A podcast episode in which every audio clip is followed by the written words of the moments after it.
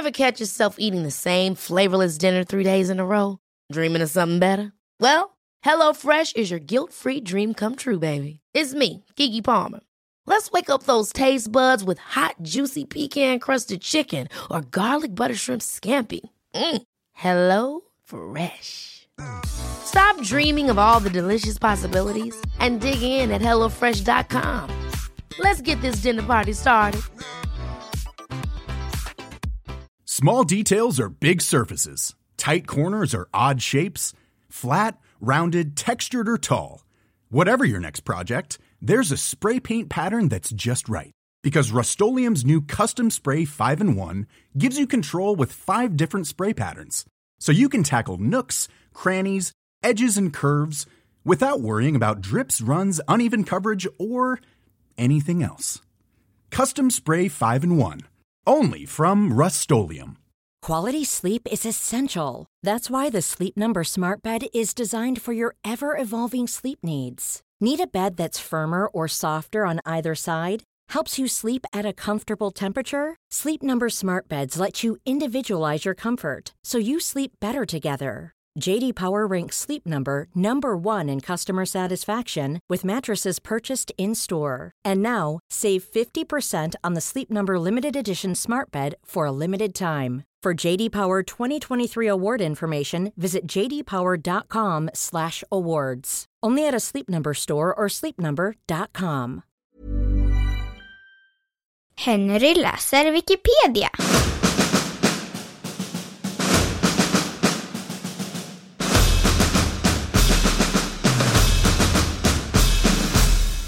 Mälarmördaren.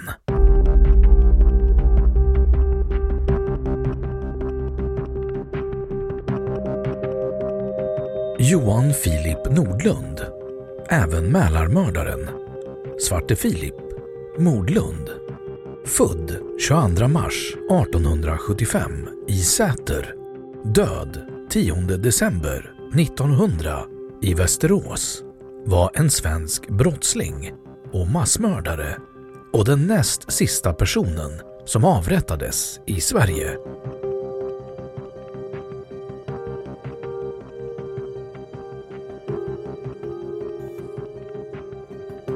Uppväxt och åren efter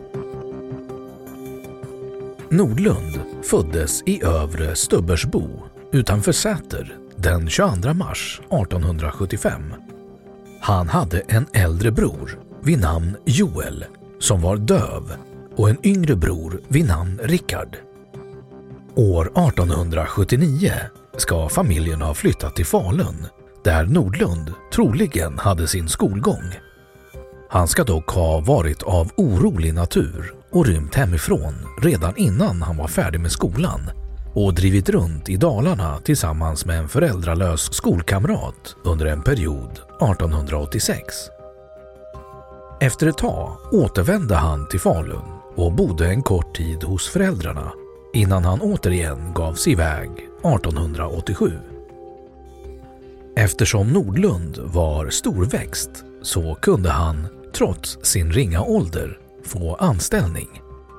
Han var under en period sågverksarbetare i Korsnäs och det var, enligt egen uppgift, det enda hederliga arbete han hade i hela sitt liv. Arbetet ska han ha lyckats behålla i ett och ett halvt år innan han fick sparken på grund av en förfalskad räkning. Hans föräldrar hade vid denna tid flyttat till Gävle och Nordlund tog sig också dit i efterhand. Det var nu hans liv som fängelsekund började. 1891 dömdes Nordlund för första resan stöld till tre års fängelse som han avtjänade på länsfängelset i Malmö.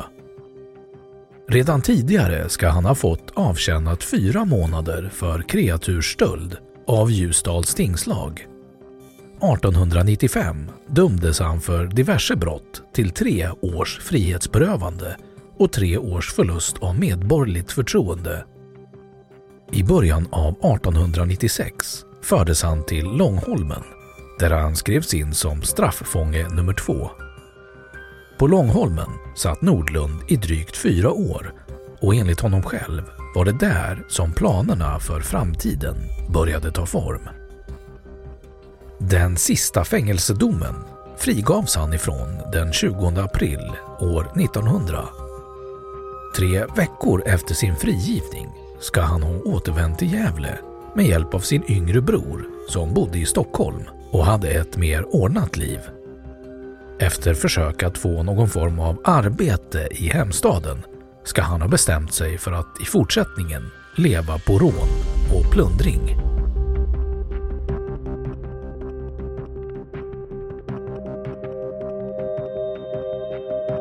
Mälarbåten Prins Karl Rån och mord Den 17 maj 1900 begick Nordlund ett av de värsta dåden i svensk kriminalhistoria, nämligen massmordet på ångaren Prins Karl. Han hade kvällen innan stigit på båten i Arboga och löst en biljett till Stockholm. Hans bagage bestod av kniv, pistol och ett antal hänglås med vilka han ämnade låsa båtens maskinrum. Enligt en plan som skildras i boken Mälarmördaren, historien om ett brott ifrån 1979, så hade han för avsikt att råna så många som möjligt på båten och få med sig skeppskassan varefter han skulle sätta eld på båten för att dölja sitt brott.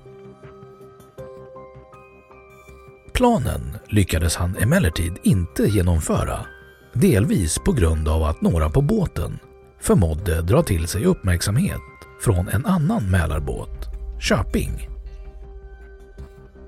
Facit av hans handlingar blev ändå omfattande. Fem döda, åtta skadade och en sönderslagen båt. Bytet blev 845 kronor, stulna från kapten Rönngren. Han fick dock inte tag på skeppskassan.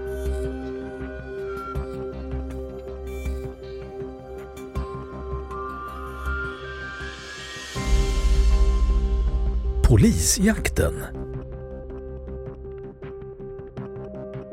När ångaren Köping närmade sig prins Karl flydde Nordlund i livbåten och lyckades obemärkt ro i land. Han ska ha köpt nya kläder i Eskilstuna och med en hårsmån klarat sig från att bli gripen av polisen där. Han hade ursprungligen planerat att ta sig till Köpenhamn via Göteborg. Han kom dock aldrig längre än till Skogstorps järnvägsstation där han greps av tre poliser. Vid gripandet ska Nordlund ha yttrat fraser som “Detta var min hämnd på mänskligheten” och “Tur för er att jag inte kom med tåget, för då hade många fler dött”.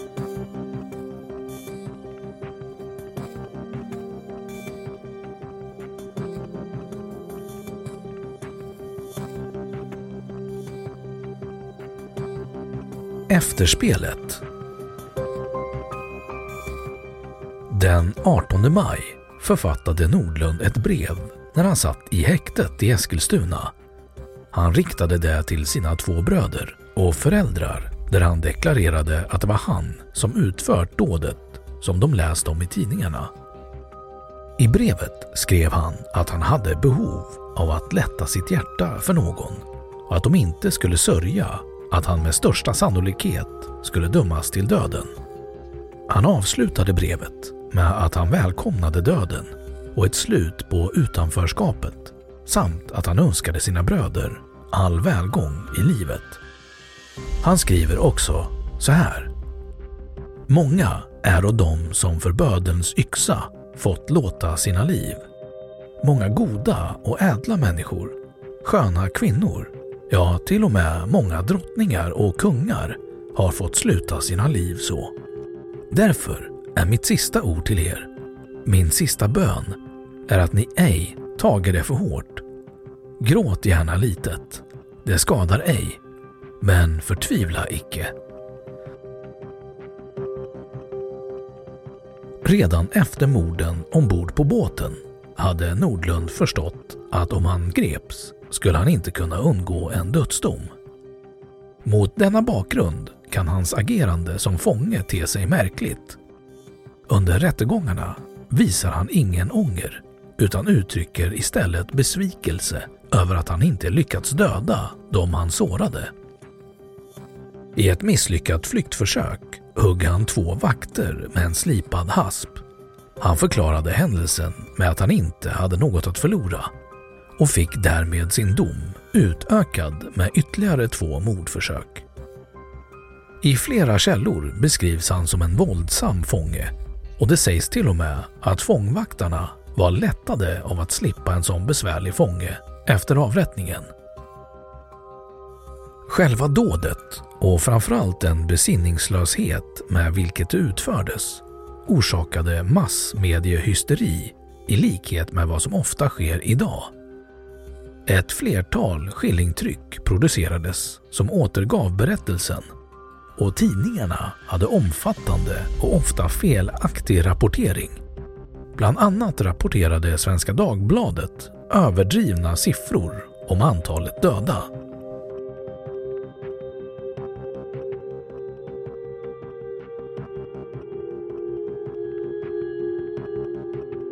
Avrättningen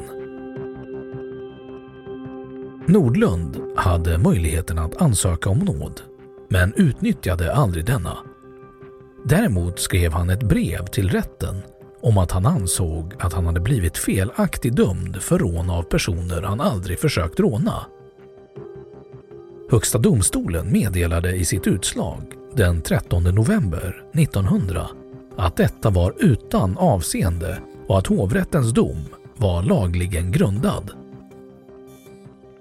I väntan på avrättningen ska han ha besökts flera gånger av både sin mor och pastor August Hylander som var fängelsepräst på Långholmen. Enligt Carl Linges biografi över missionären Carl Andersson i Vaxholm ska även denne besökt Nordlund i fängelset. Det sista brevet till sin familj skrev han den 5 december där han berättar att han sökt Herrens förlåtelse för sina synder. Därefter upphör kontakten med föräldrarna. Nordlund avrättades klockan 08.00 på morgonen den 10 december på Västerås länsfängelse genom handbila. Skarprättare var Anders Gustav Dahlman som utförde sin femte och näst sista avrättning. Enligt boken Mälarmördaren är Nordlunds sista ord Gud, vare mig syndare nådig och trygg i min Jesu armar. Då hans familj och efterlevande tog emot kroppen kom Nordlund till skillnad från många andra avrättade fångar begravas i vigd jord. Detta hade blivit lagligt först under 1860-talet och även efter detta var det ovanligt att så blev fallet. Det var dock inte hela kroppen som fick begravas utan Nordlunds kranium hamnade i Anatomiska institutet i Uppsalas samlingar och tillhör idag Gustavianum. Stockholms Dagblad skrev den 10 december om avrättningen. Så här stod det. Mångmördaren Nordlund avrättades strax efter klockan åtta i morse och fängelsets gård härstädes. Närvarande voro länsnotarien B. Händeberg, fängelsets direktör, predikant och läkare magistratens ombud rådman V. Ödman, professorerna J. A. Hammar och V. Hultkrantz samt före detta professor E. Claesson, Uppsala professor E. Holmgren, Stockholm tre medicine amanuenser, tre ombud för Västerås stadsfullmäktige samt representanter för stadens båda tidningar. Länsnotarien Händeberg uppläste domen Fången utfördes fängslad och med bindel för ögonen. Han åtföljdes av fängelsedirektören på ena och fängelsepredikanten på andra sidan. Han bad en bön och sjöng en sång, vilken han ännu fortsatte då han nedlade huvudet till stupstocken. Ett enda hugg av bilan skilde huvudet från kroppen. Liket överlämnades till de närvarande medicinska auktoriteterna för undersökningar.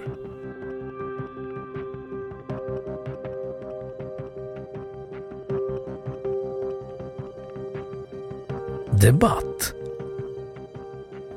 efter att Nordlund avrättats tog en samhällsdebatt vid som handlade om huruvida brottslighet berodde på arv eller inte.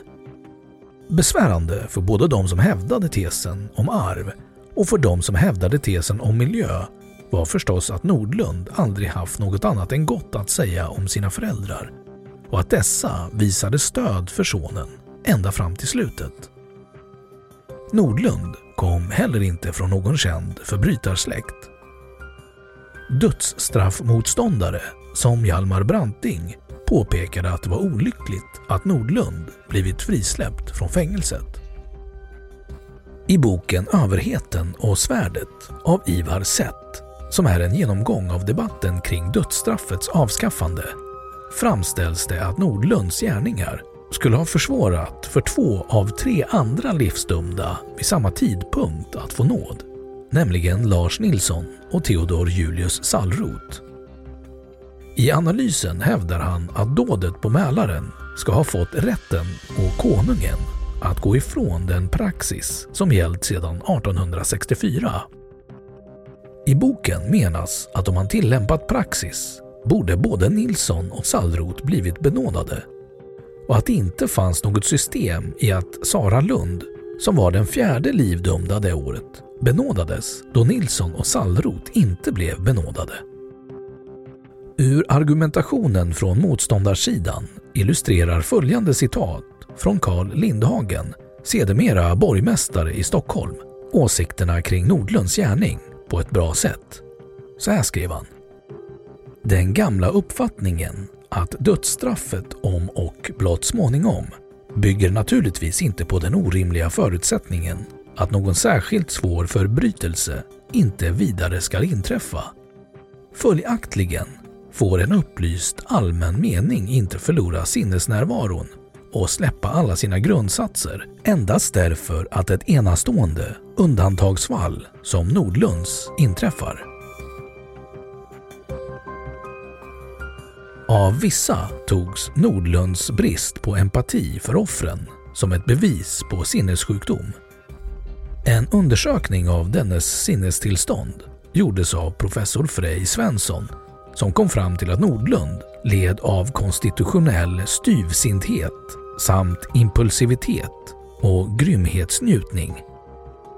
Hur som helst har det hävdats att det var olyckligt att avrätta en person som Nordlund på grund av dennes sinnessjukdom och att dennes brott var en effekt av samhällets oförmåga att fånga upp personer med problem. Givetvis fanns den andra sidan också representerad. Många i etablissemanget ska ha använt Nordlund som exempel på varför dödsstraffet var nödvändigt. Som exempel nämndes kostnader för en fånge av Nordlunds karaktär och dennes våldsamhet mot fängelsepersonalen. Det skulle dock dröja nästan 10 år tills nästa dödsdom verkställdes och drygt 20 år innan dödsstraffet avskaffades för brott begångna i fredstid.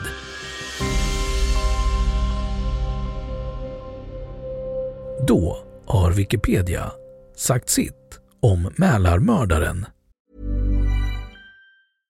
Ever catch yourself eating the same flavorless dinner three days in a row? Dreaming of something better? Well, HelloFresh is your guilt-free dream come true, baby. It's me, Gigi Palmer. Let's wake up those taste buds with hot, juicy pecan-crusted chicken or garlic butter shrimp scampi. Mm. Hello Fresh. Stop dreaming of all the delicious possibilities and dig in at HelloFresh.com. Let's get this dinner party started.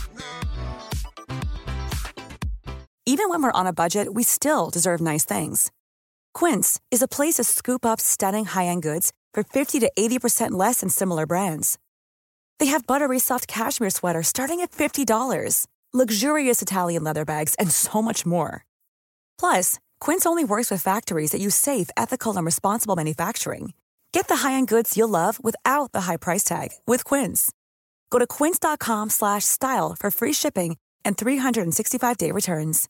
Imagine the softest sheets you've ever felt. Now imagine them getting even softer over time. That's what you'll feel with Bowl and Branch's organic cotton sheets. In a recent customer survey, 96% replied that Bowl and Branch sheets get softer with every wash. Start getting your best night's sleep in these sheets that get softer and softer for years to come. Try their sheets with a 30-night guarantee. Plus, get 15% off your first order at bowlandbranch.com. Code BUTTERY. Exclusions apply. See site for details.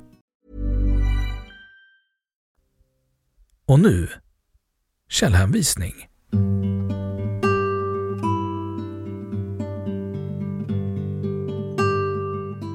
1. Säter församlingsfödelsebok 2. Ekholm, Jan-Olof, Sperlings Sven 1979 Hur jag blivit den jag är Mälarmördaren, historien om ett brott Stockholm, Bonnier 3. Karin Borgqvist Ljung Massmordet ombord på prins Karl Vård Kungsholmen 4. Aftonbladet 20 maj 1900 Brevet även publicerat i Gävle Dagblad 5.